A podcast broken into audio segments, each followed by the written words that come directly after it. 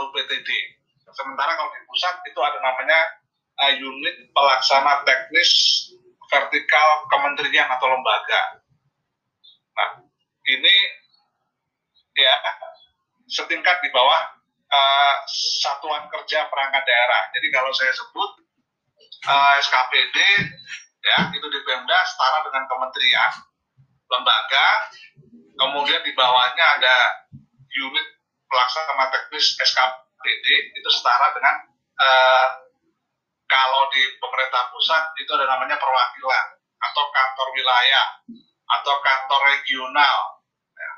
itu adalah uh, unit pelaksana yang ada di bawah kementerian atau lembaga jadi kalau uh, kementerian keuangan misalnya itu punya kantor wilayah kemudian badan kepegawaian negara punya kantor regional kemudian uh, badan koordinasi keluarga berencana nasional punya kantor perwakilan BPK juga punya kantor perwakilan itu pelaksana teknis nah selanjutnya di tingkat daerah juga dikenal pihak-pihak yang uh, mengelola BMD itu ada namanya pengurus barang dan penyimpan barang. Ini uh, dijabat oleh uh, pejabat yang ada dalam uh, pengguna barang atau kuasa pengguna barang. Nah, satu menit ke depan uh, Zoom ini akan berakhir, jadi nanti kalau terputus uh, kita akan sambung uh, di sesi berikut. Nah, dasar hukum ya nanti uh, ada hal penting. Jadi dasar hukum yang kalian nanti perlu menjadi pedoman. Jadi kalau uh, nanti kan ujian itu akan per chapter ya. Per chapter itu kan ada uh, pertanyaan. Jadi kalau yang kita pelajari 7 sampai 14 jadi ada 7 kal 7 7 7 jenis ya, 7 jenis uh,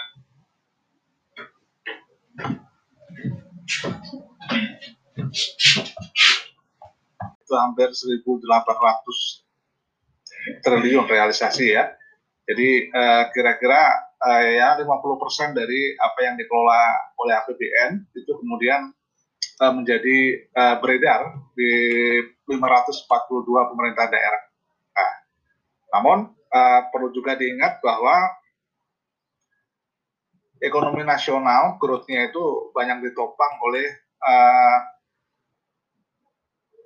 perekonomian daerah ya yang di proxy ya atau ditentukan atau dihitung di proxy dengan PRB produk domestik regional bruto. Nah, oleh karena itu uh, jumlah uang yang beredar di APBD ter, uh, termasuk ya 50% dari APBN ya, mahasiswa itu tetap uh, diharapkan memahami ya pengelolaan barang milik daerah. Apa yang dipahami dari uh, materi pengambilan ini paling tidak paling tidak nanti setelah mempelajari materi ini mahasiswa dapat memahami ruang lingkup ruang lingkup yang diatur dalam pengelolaan BMD. Sebenarnya BMD uh, eh, itu selain dari perolehan APBD apa saja yang di, uh, dicakup ya dari BMD tersebut. Kemudian eh, mahasiswa juga mampu memahami ya, wewenang, tanggung jawab, serta struktur kelembagaan. Ya, saya ulang lagi, struktur kelembagaan pengelolaan BMD, barang milik daerah. Yang tadi di awal ya saya sebut bahwa ini menjadi salah satu yang membedakan dengan uh, barang milik negara. Ya. Ini menjadi salah satu yang membedakan dalam pengelolaan eh, barang milik negara dan barang milik daerah. Kemudian yang ketiga, mahasiswa juga memahami siklus pengelolaan barang milik daerah. Mulai dari proses perencanaan, kebutuhan ya, perencanaan kebutuhan, uh, barang milik daerah, kemudian penganggaran barang milik daerah ya, dalam yang menjadi dasar untuk uh, menentukan uh, rencana kerja uh, kalau di BMN namanya Renja Kementerian Lembaga. Namun tadi saya sampaikan di awal bahwa Kementerian Lembaga itu memiliki identik ya dalam pengelolaan APBD itu identik dengan SKPD. Maka ada namanya ini menjadi dasar rencana kerja SKPD. Ketika uh, eh, SKPD harus mengajukan kebutuhan rencana kebutuhan barang milik daerah. Dan siklus berikutnya sampai pada tahap pengawasan, pembinaan, pengawasan dan pengendalian. Konteksnya sama, di mana uh, pengguna barang dalam hal ini adalah uh, eh, SKPD itu melakukan pemantauan dan penertiban. Mirip dengan apa yang dilakukan oleh uh, pengelolaan BMN. Kemudian uh, pengelola pengelola barang yaitu adalah uh, sekretaris daerah itu uh, melakukan namanya uh, pemantauan BND termasuk dalam hal uh, investigasi barang milik daerah. Selanjutnya, uh, mahasiswa juga diharapkan mampu memahami konsep BMD pada BLUD. Ini yang kemarin kita pelajari ya.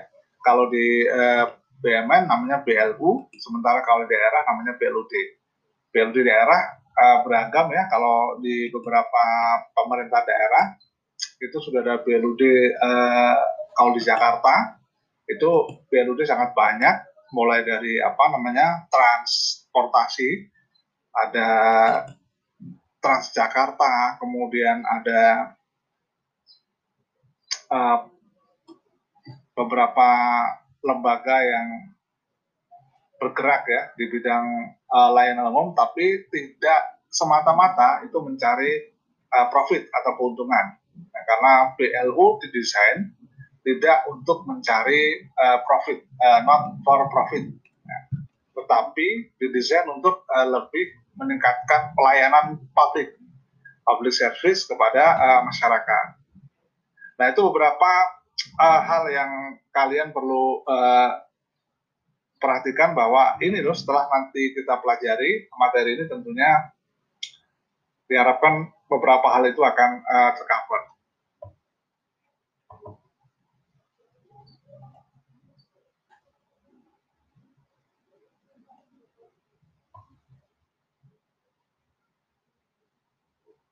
Nah, ada dua dasar hukum yang penting kalian pegang ya, dalam hal pengelolaan BND. Tentunya kalau tadi saya menyatakan bahwa barang milik daerah uh, barang milik daerah itu pengelolanya diatur dengan turunan uh, di bawah BP. Nah, kalau BME, BMN diatur dengan uh, peraturan menteri yang mengatur pengelolaan BMN ya persiklus pak. Ada pemanfaatan kemudian ada penetapan status kemudian ada perencanaan kebutuhan. Semua siklus diatur secara terpisah dengan peraturan Menteri Keuangan. Tetapi kalau dalam pengelolaan BMD itu menjadi satu regulasi, yaitu adalah uh, peraturan Menteri yang membidangi urusan dalam negeri, yaitu peraturan Menteri dalam negeri nomor 19 tahun 2016 tentang uh, pedoman pengelolaan barang milik daerah. Ini kemudian diatur. Ini mulai dari uh, siklus perencanaan kebutuhan sampai uh, kepada pengawasan pengendalian, termasuk dalam pengaturan rumah uh, negara yang dibiayai dari uh, APBD. Ya.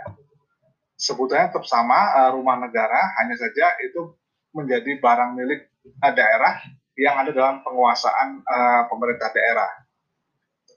Nah, di samping itu yang penting adalah uh, kalian juga memahami apa yang disebut dengan penata usaha, uh, penata usahaan barang milik daerah. Utamanya nanti yang difokuskan terkait dengan eh, bagaimana membuat kodifikasi terhadap barang milik daerah. Nah ini eh, tentunya juga ada hal yang berbeda ya, berbeda ini sebenarnya, karena di sini ada kode lokasi. Ya lokasi, eh, kenapa saya katakan berbeda? Jadi untuk BMN eh, lokasinya jelas uh, provinsi, kemudian kabupaten, kemudian uh, kota, kecamatan dan sebagainya. Tapi untuk ke BMD uh, tentu uh, ada ada perbedaan di mana BMD dikodifikasi menurut SKPD, kemudian ada uh, lokasi, lokasinya terbatas pada satu provinsi. Maka tadi saya tekankan bahwa ada satu hal yang perlu kalian fokuskan, di mana rangkaian pengelolaan BMD itu mirip dengan pengelolaan BMN, identik. Tetapi manakala ada pembedaan, berarti di situlah ada satu hal yang perlu kalian fokuskan. Yaitu ketika uh, tadi saya sampaikan, ada pihak-pihak yang mengelola BMD itu jelas uh, mengalami uh, perbedaan identik ya, tetapi secara nature, secara regulasi itu berbeda. Termasuk dalam membuat uh, kodifikasi dan bagaimana menggolongkan BMD barang milik daerah itu. Karena lokasinya juga berbeda SKPD-nya juga tidak sama dengan apa yang uh, dimuat dalam uh, BMN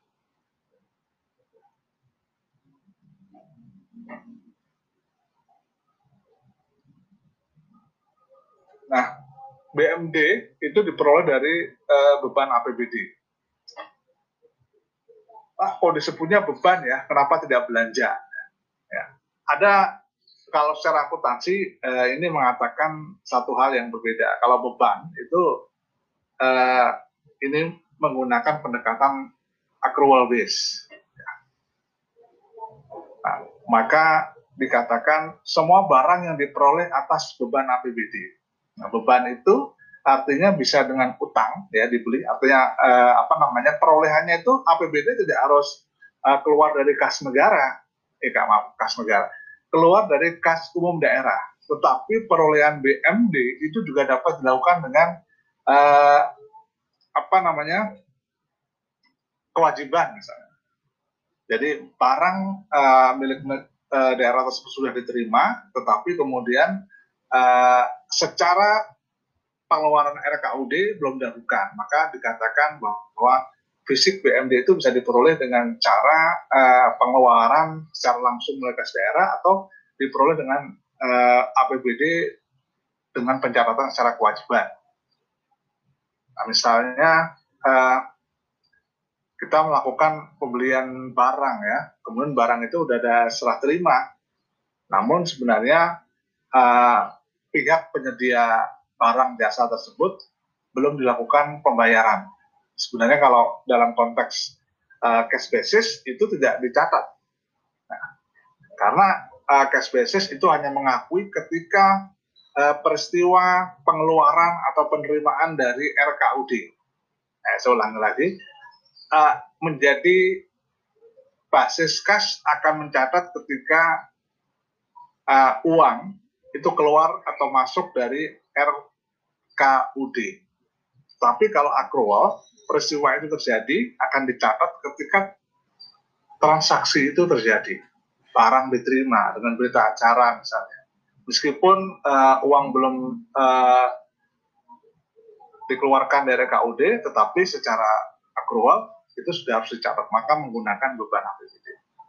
Dan perolehan lainnya yang sah. Perolehan sah itu bisa hibah, ya, atau sumbangan, misal dari pemerintah daerah lain, kemudian dari pemerintah pusat. Kemudian eh, bisa juga dari pelaksanaan kontrak ya, bisa kontrak karya bagi hasil sama dengan BMN, bisa dengan perjanjian eh, negara lain atau lembaga internasional, eh, atau dalam eh, konteks ketika barang milik daerah itu diperoleh dari proses eh, kerjasama penyediaan sarana infrastruktur atau uh, proses uh, bangun cerah guna, bangunan surat, bangun guna surat itu termasuk dalam uh, lingkup apa yang menjadi uh, disebut dengan BMD. Kemudian ketentuan perundangan atau putusan pengadilan ketika uh, dinyatakan bahwa itu uh, BMD misal rampasan, sitaan dan sebagainya. Nah, bisa diakui sebagai uh, perolehan yang sah juga ketika uh, pemerintah itu melakukan uh, divestasi. Ya. Divestasi itu uh, kebalikan ya. Kalau investasi kita mengeluarkan pembiayaan uh, dalam rangka untuk uh, memperoleh return di, di APBD. Tapi divestasi ketika uh, saham atau penyertaan modal pemerintah daerah tersebut itu dijual jadi contohnya misalnya uh, saham di mana? Taruhlah di pemerintah daerah itu memiliki BUMD ya.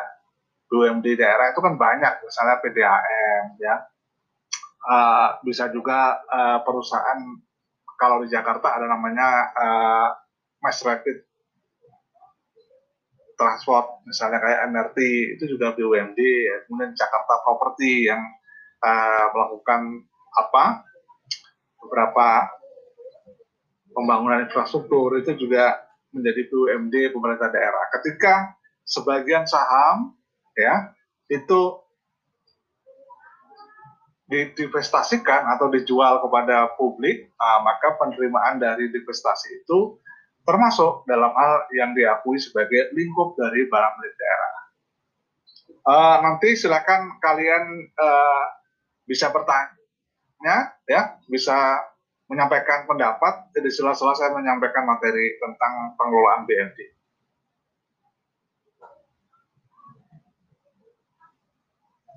Nah, ini adalah lembaga pengelolaan barang milik daerah. Ya. Paling tinggi itu pemegang kekuasaan pemerintahan daerah yang tertinggi. Uh, kalau di kita adalah Chief Executive Official. Ya.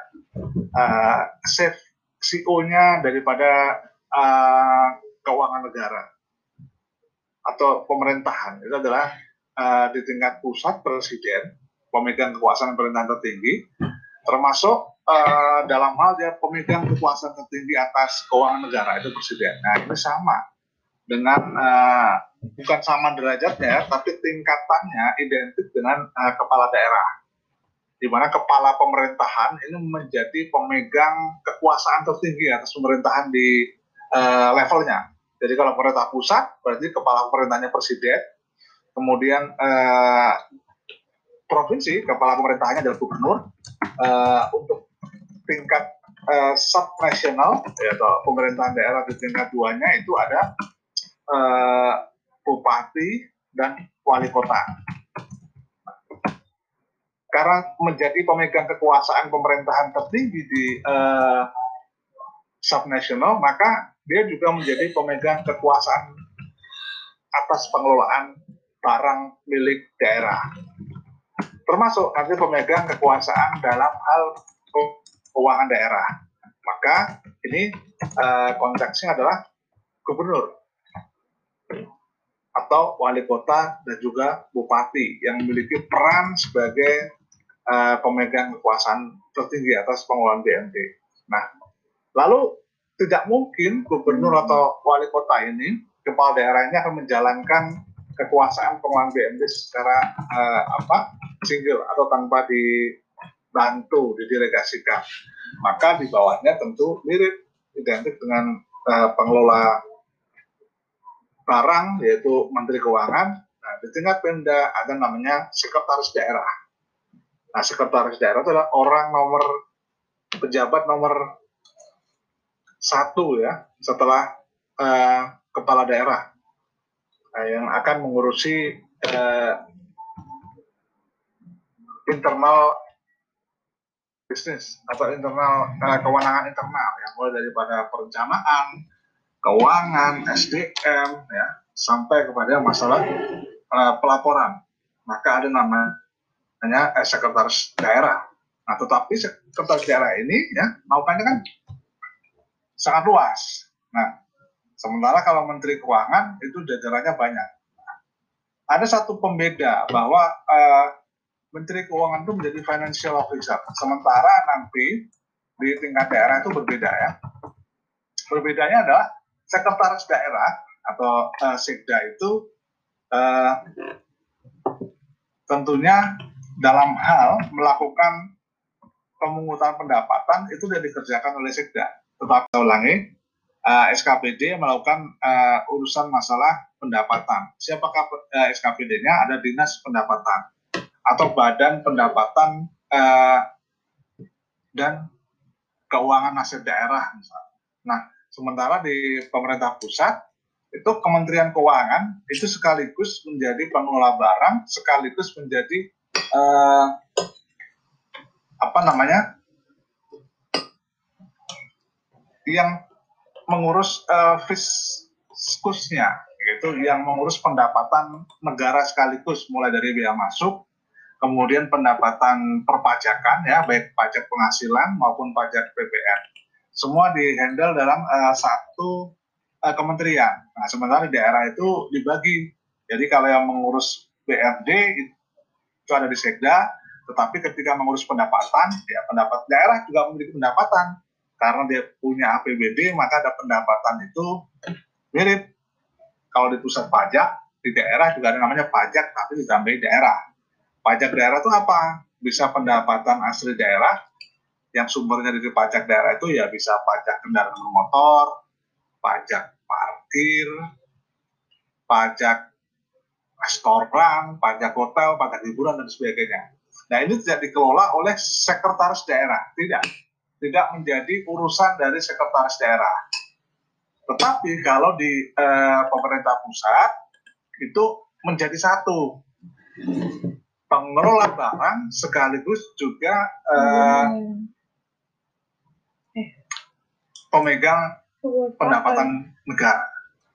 Bisa pendapatan pajak, juga bisa pendapatan negara bukan pajak. Jadi luar biasa tugas yang ada di uh, Menteri Keuangan. Powernya itu luar biasa. Jadi uh, sekaligus menjadi pengelola barang, sekaligus hmm. menjadi uh, uh, financial officer terkait pendapatan, belanja, ya itu menjadi satu. Tetapi di APBD di tingkat Pemda itu dibagi kalau pendapatan tidak menjadi uh, uh, urusan yang melekat di uh, sekda.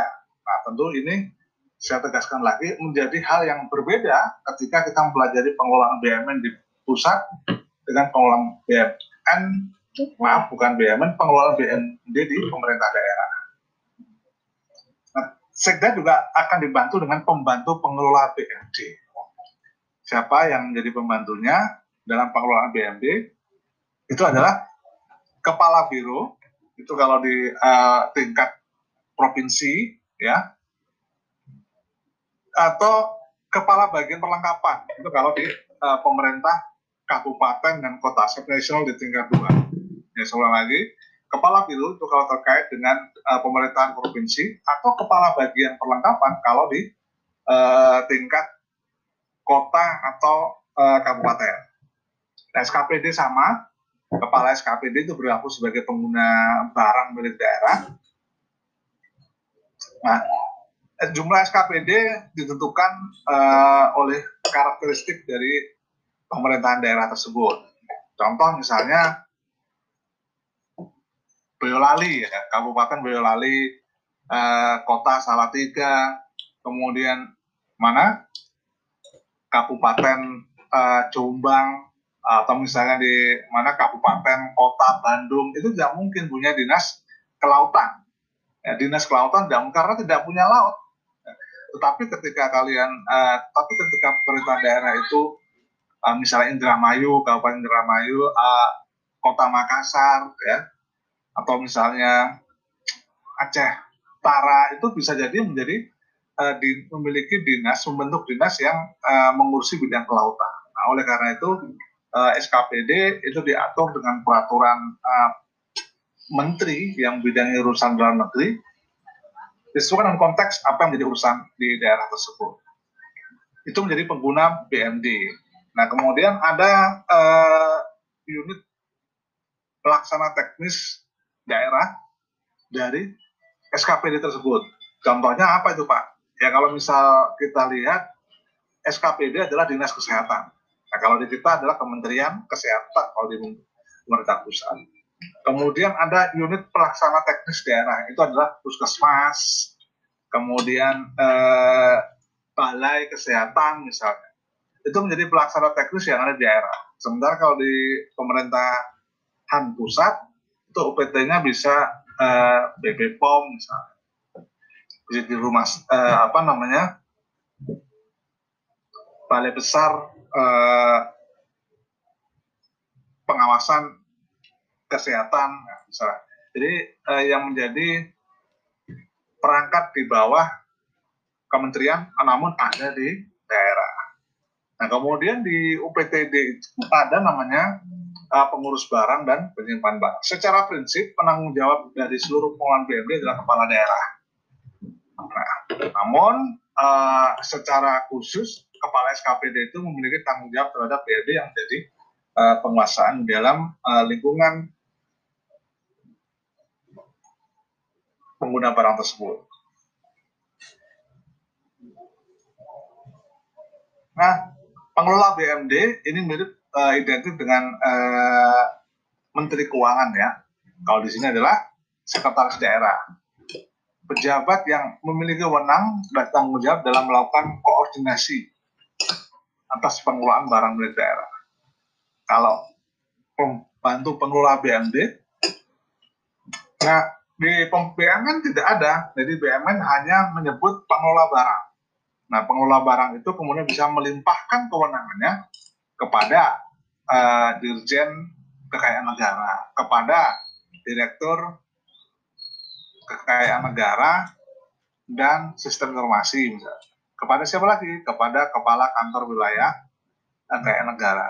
Kepada yang terkecil misalnya, Kepala KPKNL, Kepala Kantor uh, Lelang.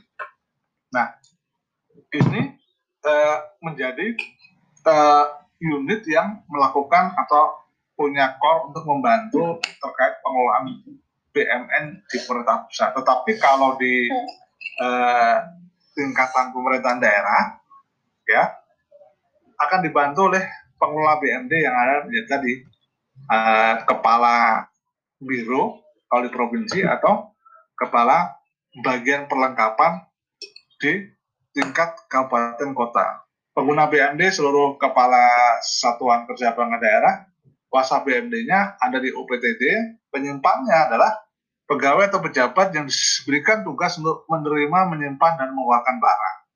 Kemudian yang ketiga ada pengurus uh, barang milik daerah. Ini pegawai yang uh, diserahkan tugas untuk mengurusi BMD, mulai dari pemakaian, ya, sampai dengan uh, penggunaan atau sampai dengan pelaporan atau uh, pelaporan BMD tersebut. Nah tentunya uh, BMD itu sebagai aset daerah ya.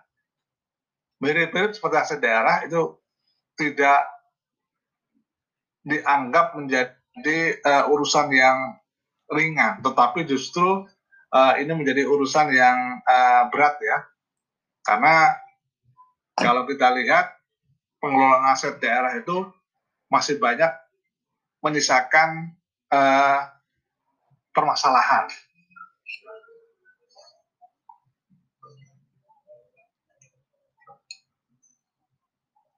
Selanjutnya, uh, orang tanggung jawab nanti bisa kalian uh, pahami uh, menetapkan kebijakan seperti Menteri Keuangan, menetapkan kebijakan pengelolaan BMD, sampai kemudian menyetujui usul pemanfaatan BMD selain uh, tanah atau bangunan. Nah, sementara uh, pengelola barang, sekretaris daerah itu mulai proses meneliti, kemudian mengajukan usul pemanfaatan, kemudian mengatur pelaksanaan penggunaan, kemudian melakukan koordinasi dan sebagainya. Jadi uh, ini yang dikerjakan oleh sekretaris daerah. Nah, Sementara sekretaris daerah itu juga menjadi pembina kepegawaian. Jadi dia mengurusi barang, mengurusi pegawai SDM, mengurusi uh, anggaran juga sama.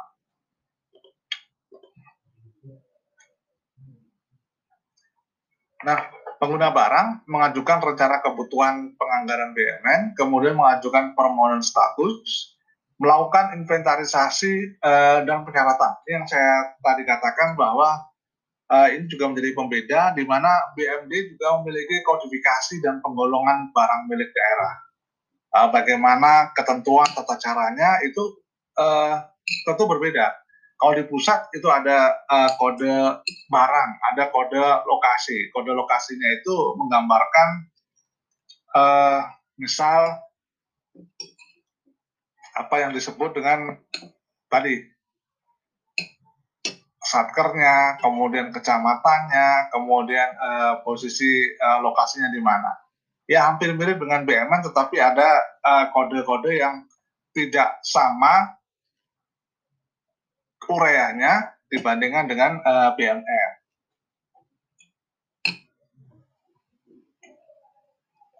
Nah,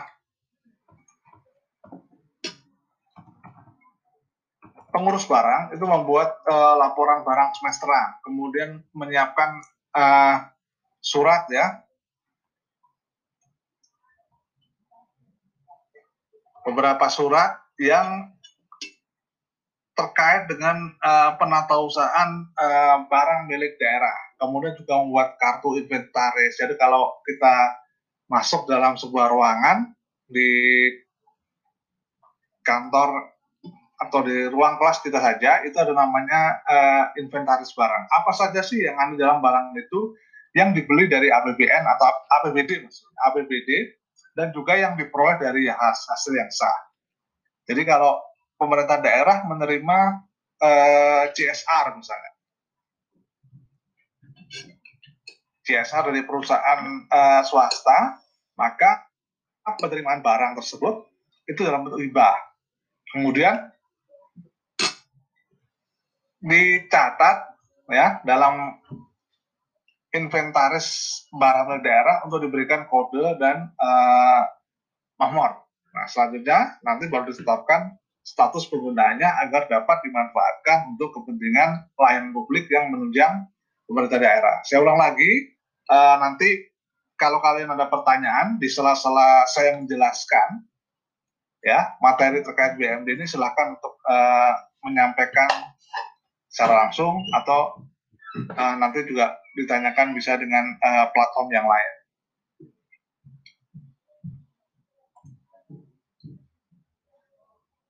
Sedangkan penyimpan barang uh, mirip ya dengan uh, namanya, maka ya tugasnya adalah menerima, menyimpan dan menghimpun. Ya.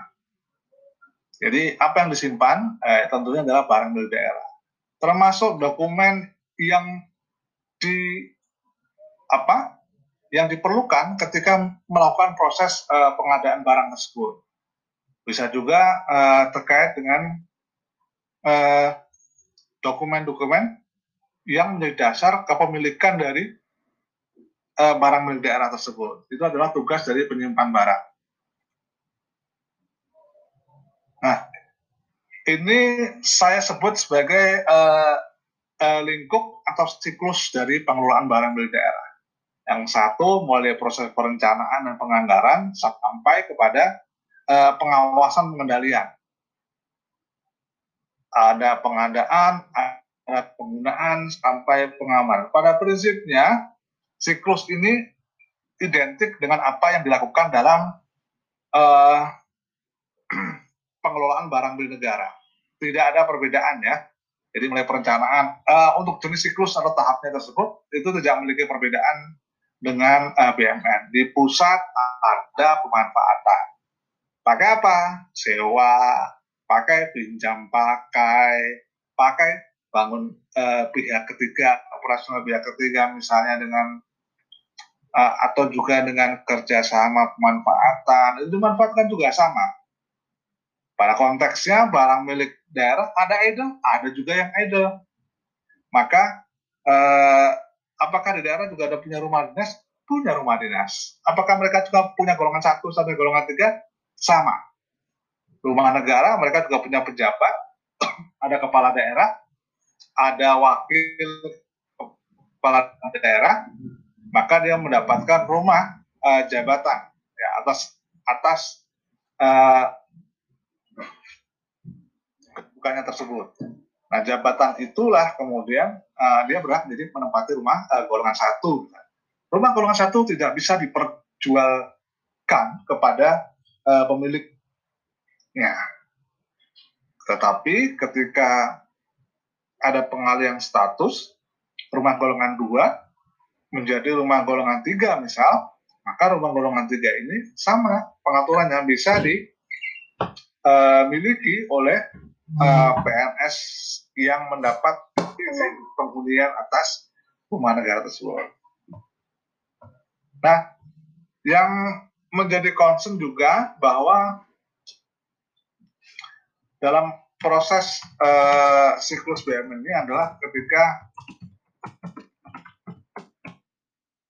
terkait dengan penggunaan. Penggunaan itu maka diperlukan ada namanya proses registrasi. Setelah berita acara terima barang dilakukan ya, maka barang akan digunakan oleh pengguna yaitu SKPD. Tetapi sebelum digunakan maka harus mendapat namanya eh, pencatatan kode inventaris.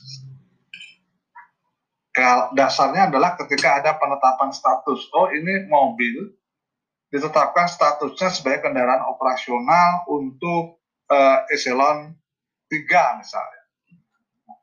Maka ketika ada penetapan status uh, penggunaan terhadap kendaraan jenis A digunakan untuk operasional eselon 3, maka itu sudah menjadi sah. Tinggal nanti memberikan uh, kodifikasi atas barang milik daerah tersebut. Nah, karena tahapan ini sudah pernah dilakukan uh, atau pernah dipelajari di uh, semester yang lalu sampai dengan semester sekarang, sampai pada tahap pengawasan pengendalian, maka saya dalam menyampaikan materi ini tentunya akan memberikan poin-poin saja terkait setiap tahapan dalam siklus pengelolaan BND. Ya, jadi tidak uh, semua diulas. Ya. Kalau kalian perhatikan bahwa di peraturan uh, Menteri Dalam Negeri ini cakupannya mengatur seluruh tahap siklus pengelolaan BND. Sementara kalau di pusat itu setiap tahap itu diatur dengan peraturan Menteri Keuangan yang terpisah. Ya mungkin uh, dari segi kuantitas ya barang milik daerah yang dikelola, kemudian jumlahnya, kemudian tingkat kompleksitas itu jelas berbeda antara pemerintah pusat dengan pemerintah daerah. Contohnya misalnya adalah di pemerintah pusat itu tidak pernah mengenal namanya alutsista, alat hmm. utama sistem pertahanan. Sementara eh, nominasi terbesar pengguna barang yang memiliki aset itu adalah eh, pengguna barang yang membidangi terkait alat utama sistem pertahanan. Ini jumlahnya sangat luar biasa besar, ya, sehingga Sedangkan di daerah tidak ada. Misalnya kayak uh, persenjataan, kemudian uh, mobil peralatan perang dan sebagainya itu uh, barang milik negara yang ada dalam pengelolaan uh, Kementerian Pertahanan. Tapi kalau di daerah tidak ada. Oleh karena itu kompleksitasnya terkait masalah perencanaan kebutuhan, misalnya penggunaan, pemanfaatan itu jelas uh, berbeda antara pusat dengan daerah. Nah, untuk proses probisnya, proses bisnis dalam menentukan perencanaan penganggaran BMD itu mirip identik dengan apa yang dilakukan melalui uh, eh, RKBMN di pemerintah pusat, ya. Melalui uh, eh, RKBMD disusun dengan perhatikan uh, prioritas ya termasuk TUSI. Perencanaan BMD ini pastinya berpedoman pada yang kemarin kalian hitung ya, dalam uh, soal uh, kasus, yaitu ada standar harga dan standar kebutuhan uh, standar barang. Nah, uh, ini sudah masuki satu menit sebelum berakhirnya Zoom yang sesi 2. Jadi nanti kalau di tengah-tengah saya menyampaikan uh, materi ini terputus, uh, nanti uh, Zoom-nya berakhir dan akan kita lanjutkan pada sesi berikut ya. Nah, selanjutnya adalah LKBMD itu ditetapkan oleh pengelola barang.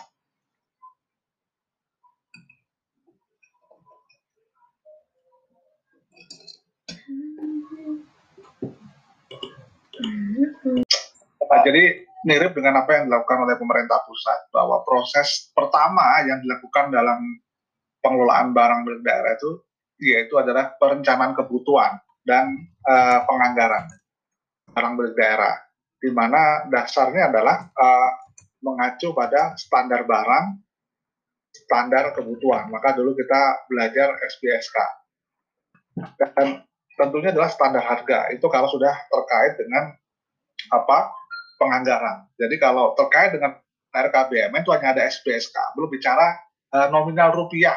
Ya, nominal rupiah itu artinya uh, uang yang dibutuhkan dari APBD untuk memperoleh atau menganggarkan uh, barang milik daerah tersebut.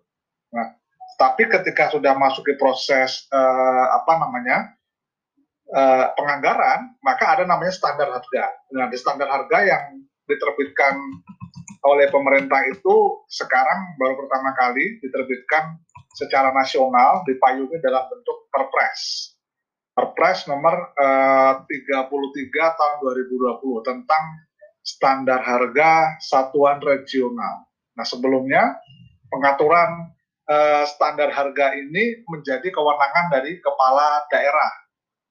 Kewenangan gubernur, kewenangan bupati, kewenangan wali kota.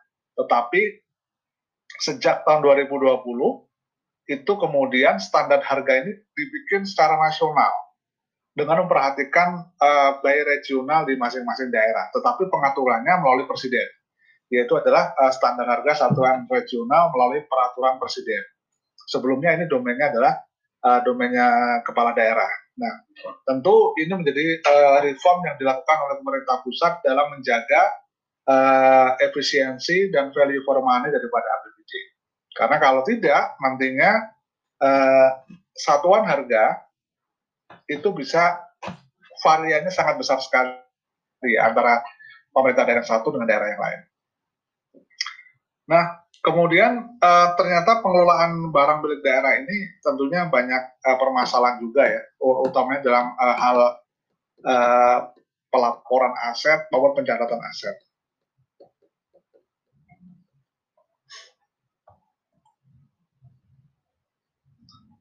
Dan yang paling penting pada proses pengadaan BND ini juga uh, menjadi beberapa temuan yang uh, sering kali menjadi fokus daripada pemeriksa uh, eksternal. Nah, di mana uh, tadi yang saya cerita satuan harga yang terlalu varian ditentukan oleh kepala daerah itu berpotensi. Saya katakan berpotensi untuk menjadi uh, salah satu yang mengakibatkan proses pengadaan itu menjadi tidak fair. Tidak fairnya karena tidak ada standar yang uh, berlaku secara nasional. Artinya uh, sebagai contoh misalnya begini, harga uh, satu barang dengan jenis yang uh, maaf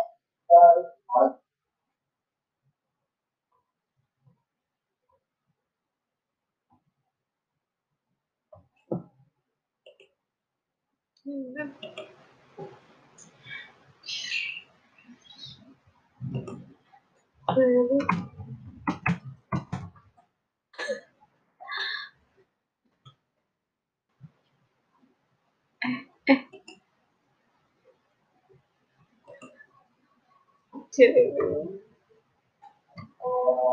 Ya, kita lanjutkan lagi ya. Uh, adanya disparitas harga dalam satu jenis barang, tetapi uh, berbeda daerah itu menimbulkan potensi uh, markup.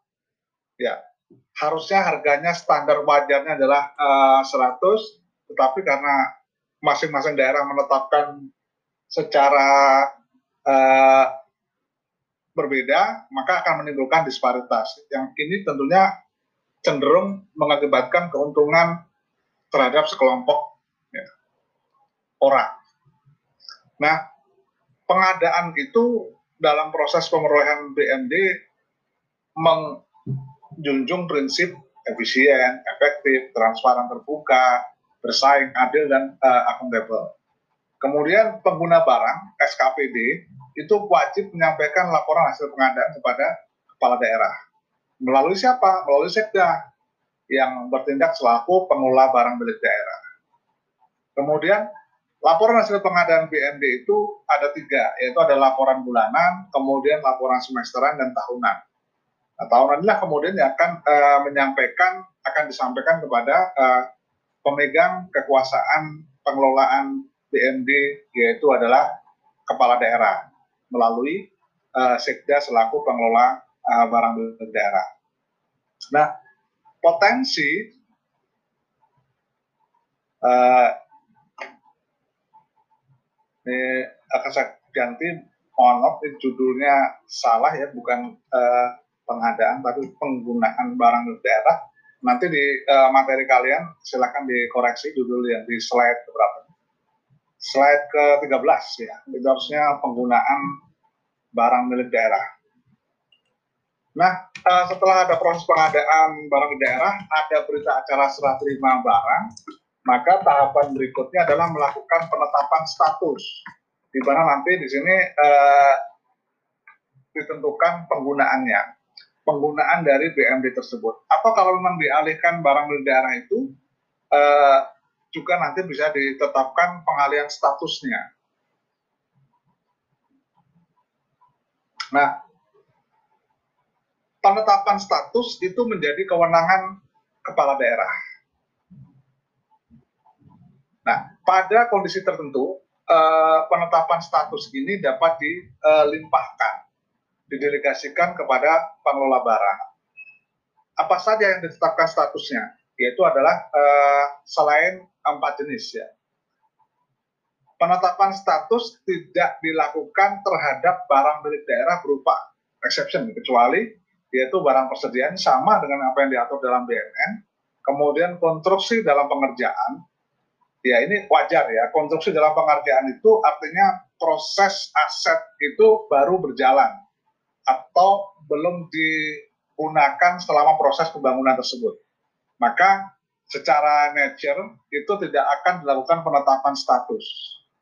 Ya karena memang belum bisa digunakan. Jadi kalau misalnya kita bangun konstruksi uh, fisik bangunan gedung uh, lima lantai tetapi baru dikerjakan pada proses uh, tiga lantai tentunya tidak akan digunakan eh, bangunan itu. Karena untuk membangun eh, sampai ke lima lantai itu tentunya ada proses yang dikerjakan pada lantai satu, dua, tiga dan seterusnya. Oleh karena itu eh, ini tidak diatur yang termasuk dalam penetapan status BND exception.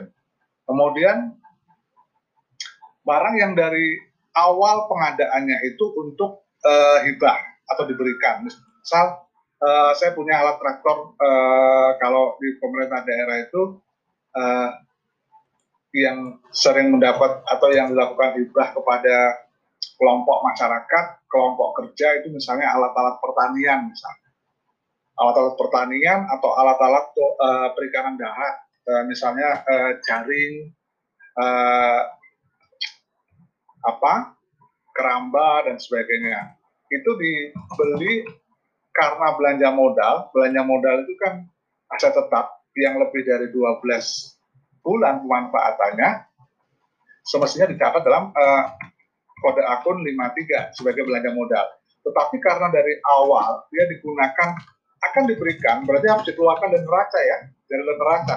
Karena nantinya akan dikeluarkan dari neraca, maka tidak perlu ditetapkan status penggunaannya. Ya, kalaupun mau ditetapkan berarti kan in out. Oleh karena itu kemudian uh, ini tidak perlu ditetapkan status penggunaannya karena apa? Kepemilikannya akan dialihkan. Saya ulangi lagi, kepemilikannya akan dialihkan kepada pihak penerima yang lain. Siapa dia? Ya pihak ketiga, ormas, badan, lembaga, pemerintah daerah lain atau lembaga lainnya. Kemudian aset tetap renovasi. Jadi aset tetap renovasi itu sama. Uh, sampai nanti uh, aset tetap tersebut uh, berubah menjadi aset tetap sehingga dapat digunakan untuk operasional dalam menunjang uh, tugas dan fungsi uh, SKPD tersebut. Ketika BMD yang idle tidak diserahkan kepada gubernur atau kepala daerah ya, maka pengguna barang tersebut akan digunakan akan dikenakan sanksi pembekuan atas dana pemeliharaan BMD tersebut. Jadi kalau tidak diserahkan BMD yang idle, uh, kemudian ini akan menjadi uh, kena sanksi.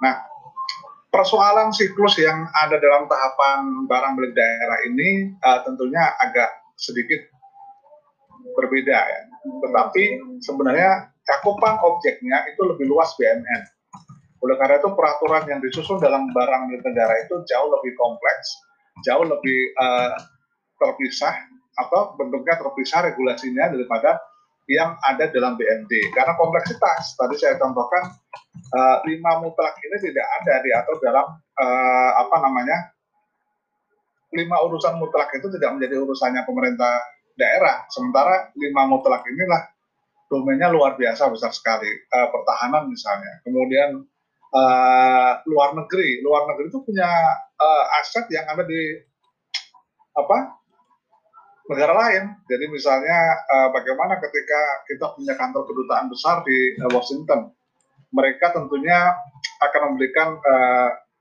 membeli bahan persediaan, belanja modal, renovasi kan segala material, kemudian peralatan proses pengadaannya ada di uh, luar negeri yang tentunya ini juga berbeda dengan kalau domainnya barang milik negara itu ada dalam negeri. Oleh karena itu perlakuannya berbeda ya, perlakuannya berbeda ketika ke objeknya itu berada di luar negeri dan pengguna barangnya pun ada, eh, kuasa pengguna barangnya pun juga ada di uh, luar negeri juga terkait masalah uh, begitu kompleksnya ketika uh, perolehan lain-lain yang sah dari uh, BMN tersebut dibandingkan BMD. Kalau BMN itu uh, banyak sekali yang di uh, adopt dari selain beban APBN. Contohnya sitaan misalnya, sitaan biaya masuk karena dia bayar biaya masuk. Uh, kayak kemarin misalnya ada apa barang-barang mewah yang kemudian harusnya masuk wilayah pabean dan membayar pajak dan biaya masuk, tetapi tidak itu di situ. Nah, tetapi di daerah jarang sekali kita temukan eh, barang itu sitaan atau orang menyebutnya selundupan. Jadi eh, melalui pabean, tetapi tidak menggunakan eh, dokumen pembayaran apa eh, yang dipersyaratkan dalam undang-undang eh, kepabeanan. Kemudian uh, tipikor, korupsi, pidana, hukum itu menjadi ranahnya dari uh, pemerintah urusan pemerintah pusat yang tidak didelegasikan atau didesentralisasikan. Maka ada BMN itu yang perolehannya karena undang-undang uh, misalnya pidana, pidana khusus, tindak pidana korupsi itu juga menjadi ketika disita uh, mendapat putusan inkrah tetap maka menjadi perolehan BMN. Oleh karena itu, kompleksitas ini menjadikan bahwa BMN itu regulasi sangat banyak. Sementara BMD itu karena skupnya, kewenangannya terbatas, walaupun urusan pemerintahannya itu banyak, tetapi bukan berarti pemerintah pusat tanam menjalankan lima saja. Pemerintah pusat tetap menjalankan urusan yang lain selain lima, tetapi beda kewenangan. Maka ada skema menggunakan dekonsentrasi, tugas pembantuan, kemudian juga menggunakan uh, apa namanya uh, kantor vertikal dari kementerian lembaga. Pertanian Pak, pertanian itu termasuk yang didelegasikan kepada uh, pemerintah daerah. Tetapi ketika pemerintah pusat memiliki program uh, antar da, antar regional misalnya, Provinsi Jawa Tengah, Provinsi Jawa Timur, pertanian harus meningkat. Maka yang mengerjakan siapa? Yang mengerjakan pemerintah pusat. Kan tidak mungkin pemerintah provinsi mengerjakan yang ada urusannya di pemerintah Provinsi Jawa Timur, sementara dia uh, kemenangan Provinsi Jawa Tengah. Jadi antar inilah yang disebut dengan sektor. Antar sektor ini yang mengerjakan adalah pemerintah pusat. Maka uh, pemahamannya adalah tidak mutlak bahwa hanya mengerjakan lima urusan. Maka manipulasi function bahwa uang yang menjadi urusannya fungsi yang besar itu tentunya adalah membutuhkan anggaran yang besar. Nah, tetapi tidak menutup kemungkinan bahwa Pemda itu uh, aset itu tidak menuai masalah. Saya ingin memutarkan uh, sedikit uh, terkait uh, permasalahan aset yang ada di pemerintahan daerah. Kalian saksikan ya dalam putaran uh, video ini. Sebentar, saya akan sharing dulu.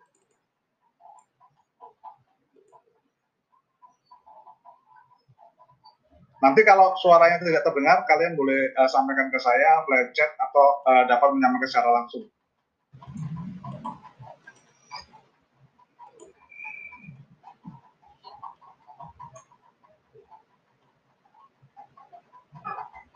Gambar sudah saya sharing, tinggal ini uh, play ya, benar. Daerah di Provinsi Jambi dalam menata keuangan daerah adalah ketidaktertiban pemerintah daerah ke Provinsi Jambi dalam menata aset daerah Hal ini disampaikan oleh anggota 5 BPKRI Nur Fahadi Kerja Janegara dalam acara serah terima jabatan Kepala Perwakilan BPK Provinsi Jambi Kamis pagi.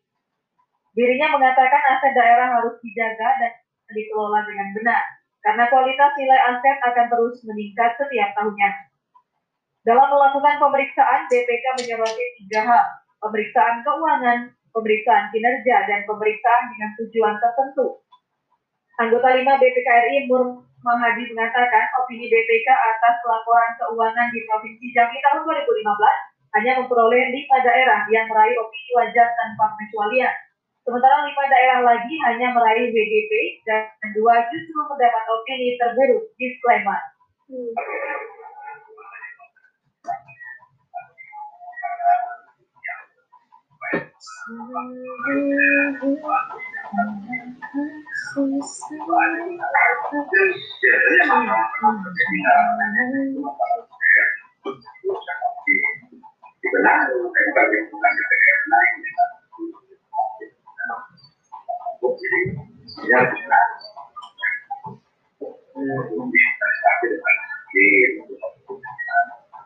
Provinsi ini mengajak yang belum WTP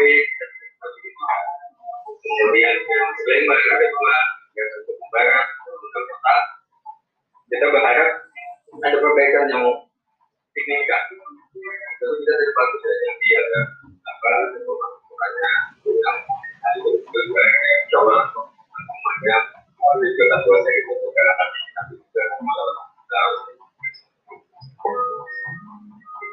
Suci Mayanti, Jambi TV. Uh, itu uh, kalau kita lihat ya tadi sekilas bahwa uh, pemeriksa auditor eksternal BPK itu menyampaikan ada permasalahan terkait aset yang mengakibatkan uh, opini atas laporan keuangan itu menjadi uh, opininya di bawah WTP, bisa WTP, DPP, atau bahkan yang paling terendah itu adalah disclaimer. Apa penyebabnya? Karena masalah aset. Loh, Pak, aset itu kenapa? Kan lebih simpel. Nah, kalau kita pelajari bahwa rangkaian siklus pengelolaan APBD, mulai dari perencanaan sampai dengan pelaporan, itu terkait dengan masalah uh, penerimaan atau pendapatan dan belanja. Ya, kalau daerah itu uh, pendapatan tidak terlalu luas seperti apa yang dikerjakan oleh pemerintah pusat dalam APBN. Ya, saya ulangi lagi, uh, dalam pendapatan APBD itu tidak terlalu luas seperti apa yang dikerjakan oleh pemerintah pusat dalam APBN.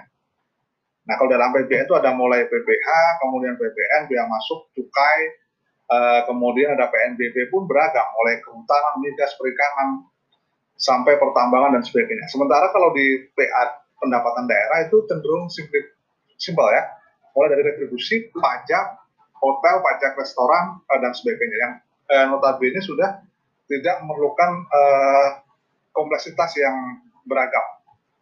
Nah oleh karena itu eh, jarang sekali temuan itu kan dengan pendapatan eh, kecuali terkait masalah target pendapatan yang tidak ter, yang tidak terrealisasi. Nah belanja itu adalah menghasilkan uh, barang dan jasa. Nah, oleh karena itu uh, hasil barang jasa ini bisa berupa aset tetap, bisa persediaan, ya, bisa berupa uh, jasa, bisa juga uh, yang sifatnya untuk operasional pemerintahan. Nah, inilah yang mengakibatkan uh, persoalan aset itu menjadi sesuatu yang mengganjal dalam perolehan opini. Misalnya ketika hibah, dokumen berita acara serah terimanya tidak disampaikan atau dari awal tidak ada rencana untuk dihibahkan tetapi dihibahkan. Nah, inilah eh, hal-hal yang sebenarnya administrasi tetapi menjadi kendala ketika uh, pemerintah daerah SKPD tidak patuh terhadap uh, regulasi yang ada. Kemudian juga uh, inventarisasi, inventarisasi BND tadi disampaikan belum ada kodifikasi, belum ada registrasi, sehingga ini menjadi uh, tidak sah diakui sebagai barang milik daerah. Nah ternyata di uh, pengelolaan aset daerah itu tidak hanya gedung bangunan. Jangan dipikir uh, pemerintah daerah tidak punya pesawat. Di sini kita akan lihat cuplikan bahwa ternyata pemerintah daerah itu punya aset. Asetnya bisa berbentuk uh, kapal, bisa berbentuk uh, pesawat terbang, uh, bisa juga berbentuk uh, yang tidak kita sangka bahwa BMD itu ternyata unik ya untuk bentuk asetnya. Coba kita akan lihat.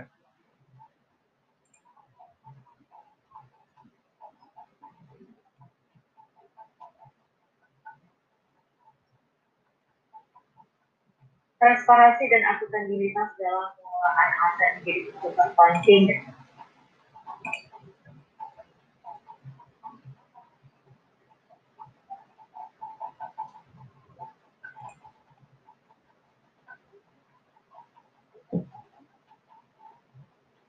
penyelenggaraan pemerintahan, pembangunan serta pelayanan pada masyarakat.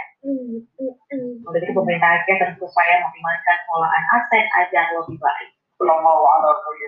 Beberapa permasalahan yang dihadapi pemerintah Aceh terkait pengelolaan aset saat ini, yakni sistem manajemen aset yang belum mengakomodir seluruh kebutuhan dari pengguna, masih terdapat sisa aset hibah yang belum ditindaklanjuti dan masih terdapat sisa persediaan yang belum ditindaklanjuti.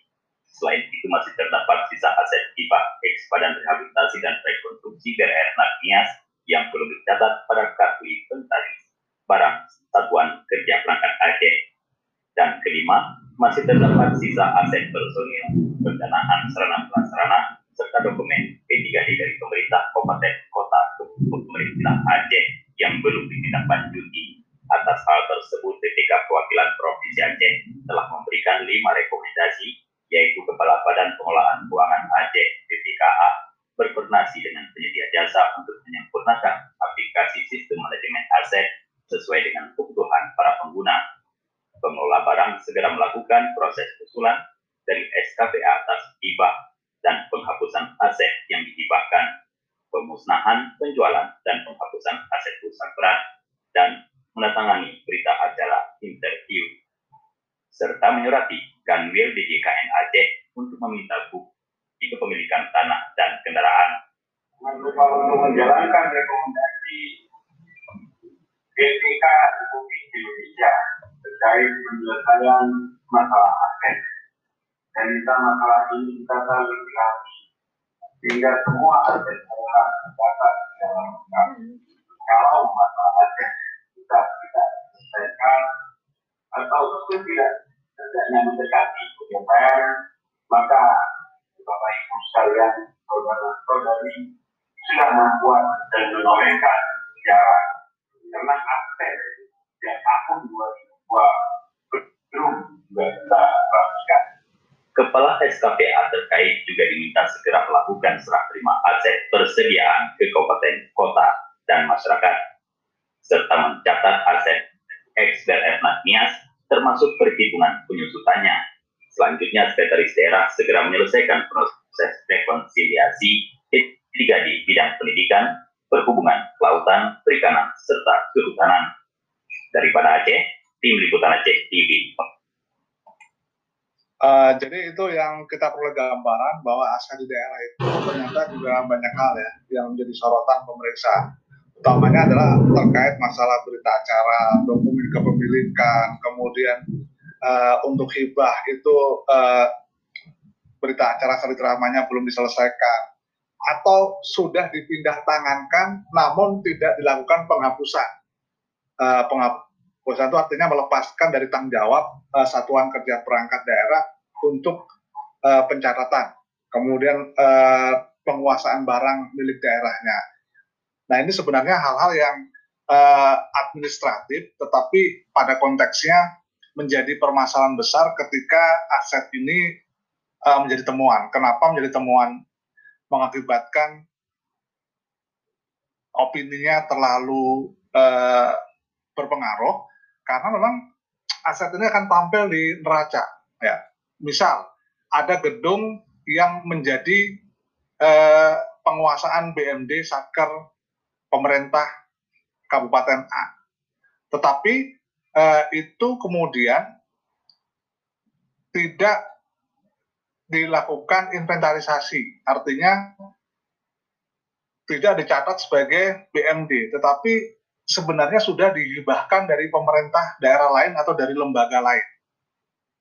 Nah, ketika diserah terimakan sebagai hibah, tentunya maka harus ditetapkan status penggunaannya untuk dapat diperoleh uh, nomor registrasi misalnya, nomor kodifikasi BMD. Yang tadi uh, kalau di uh, berikutnya itu ada namanya tujuh, uh, tujuh level ya, mulai dari uh, tujuh level dalam melakukan kodifikasi barang milik daerah. Nah, karena tidak dilakukan uh, pekerjaan tersebut, maka ini dianggap tidak menjadi uh, BMD milik Kabupaten A. Sementara kan tadi ada uh, temuan untuk ditindaklanjuti barang milik daerah hasil hibah. Nah, ini yang perlu diperhatikan uh, sedikit, tetapi kemudian menjadi implikasi yang besar dalam menentukan opini sebuah uh, laporan keuangan. Mengingat aset ini menjadi sebuah catatan yang disajikan dalam laporan keuangan khususnya adalah neraca.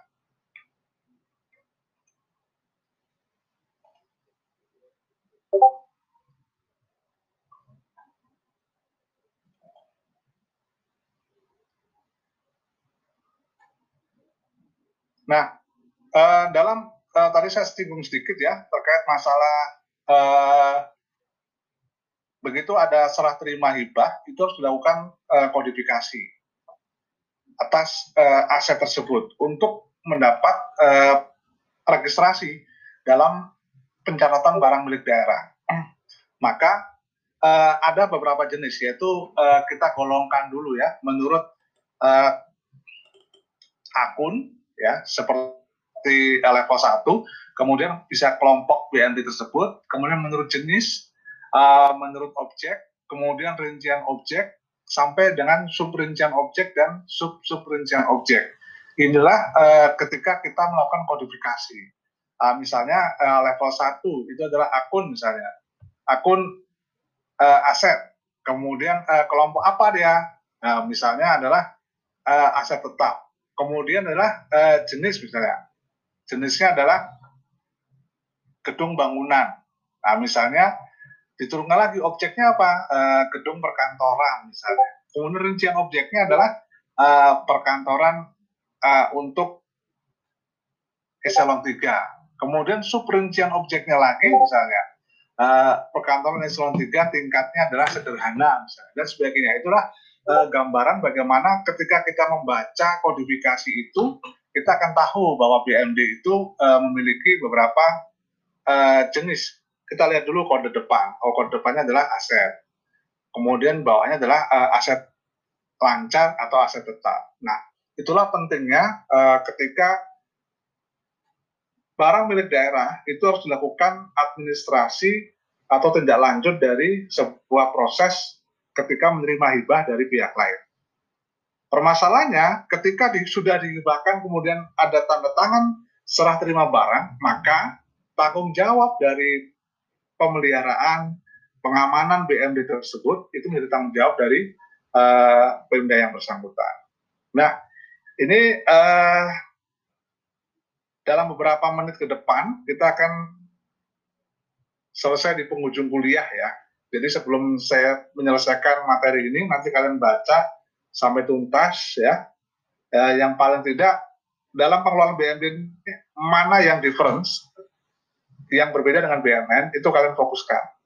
Nah, pasti ini akan uh, menjadi uh, apa namanya salah satu materi yang nanti akan diujikan dalam UAS. Oleh karena itu kalian pahami materi, kemudian juga regulasi tadi, uh, regulasi tentang pengelolaan BMD kalian siapkan.